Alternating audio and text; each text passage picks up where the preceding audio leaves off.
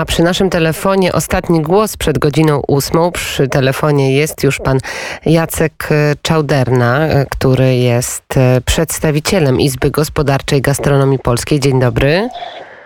Dzień dobry Państwu, dzień dobry Pani redaktor.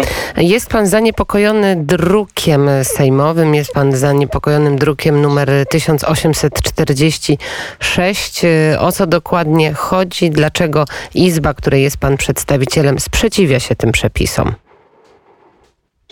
Proszę Państwa, y, ten druk 1846, który w swojej istocie no, przymusza pracodawców do mm, sprawdzania pracowników co 48 godzin, czy mają aktualne testy, aktualny test COVID-19, mm, no też nakłada obowiązek na pracodawcę kontroli, czy pracownik ma paszporty covidowe, a jeżeli takowych, takiego paszportu nie ma albo nie ma aktualnego testu, ma prawo wbrew Mm, kodeksowi pracy, można powiedzieć, wbrew ustawie ochrony danych osobowych, ma prawo przesunąć pracownika na inne stanowisko pracy, y, no ma prawo y, no, segregować pracowników na tych zaszczepionych i niezaszczepionych.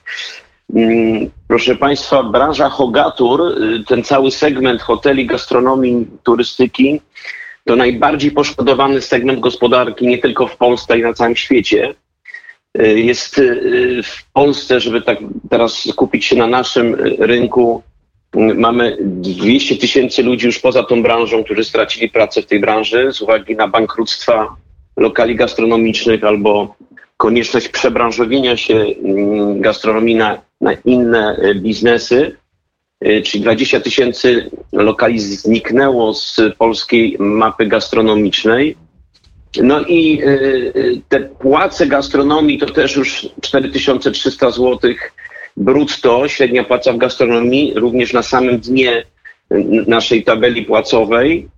Mm, I mamy teraz ustawę, która w pewnym sensie znowu ogranicza dostęp do tej branży, ograniczać będzie wpływy do skarbu państwa z podatków, ponieważ sprzedaż produkt krajowy brutto z 37 miliardów złotych spadł do 20 miliardów złotych w czasie pandemii. To jest spadek o 54%. Y, równocześnie mamy galopującą inflację, galopujące koszty, podnoszenie cen, kart, y, cen y, w kartach menu i mamy właśnie taką ustawę.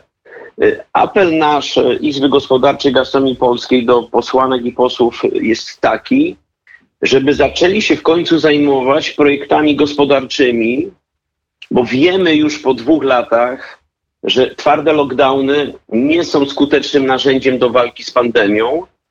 Serwuje nam się teraz przepisy w ogóle nie pomagające w ratowaniu branży, która jest w potężnym kryzysie ekonomicznym i gospodarczym. Dlatego my dosłownie dwa tygodnie temu wystąpiliśmy z inicjatywą podatku jednolitego podatku VAT w wysokości 5% na wszystkie usługi gastronomiczne, w tym napoje, bo to jest pomoc dla naszej branży, a nie serwowanie nam ustaw bardzo kontrowersyjnych, bez żadnej debaty, merytorycznej debaty publicznej w związku z obecną sytuacją epidemiczną.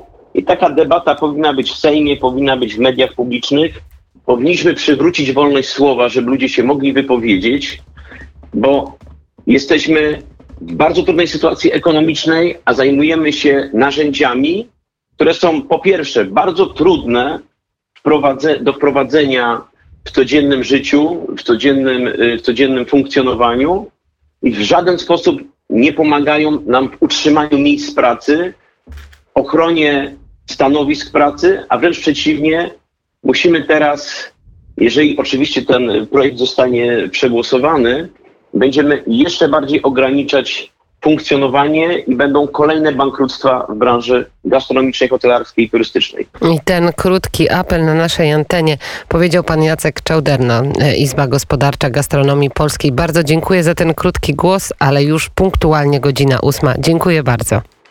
Bardzo dziękuję. Wszystkiego dobrego, dobrego dnia. Dobrego dnia.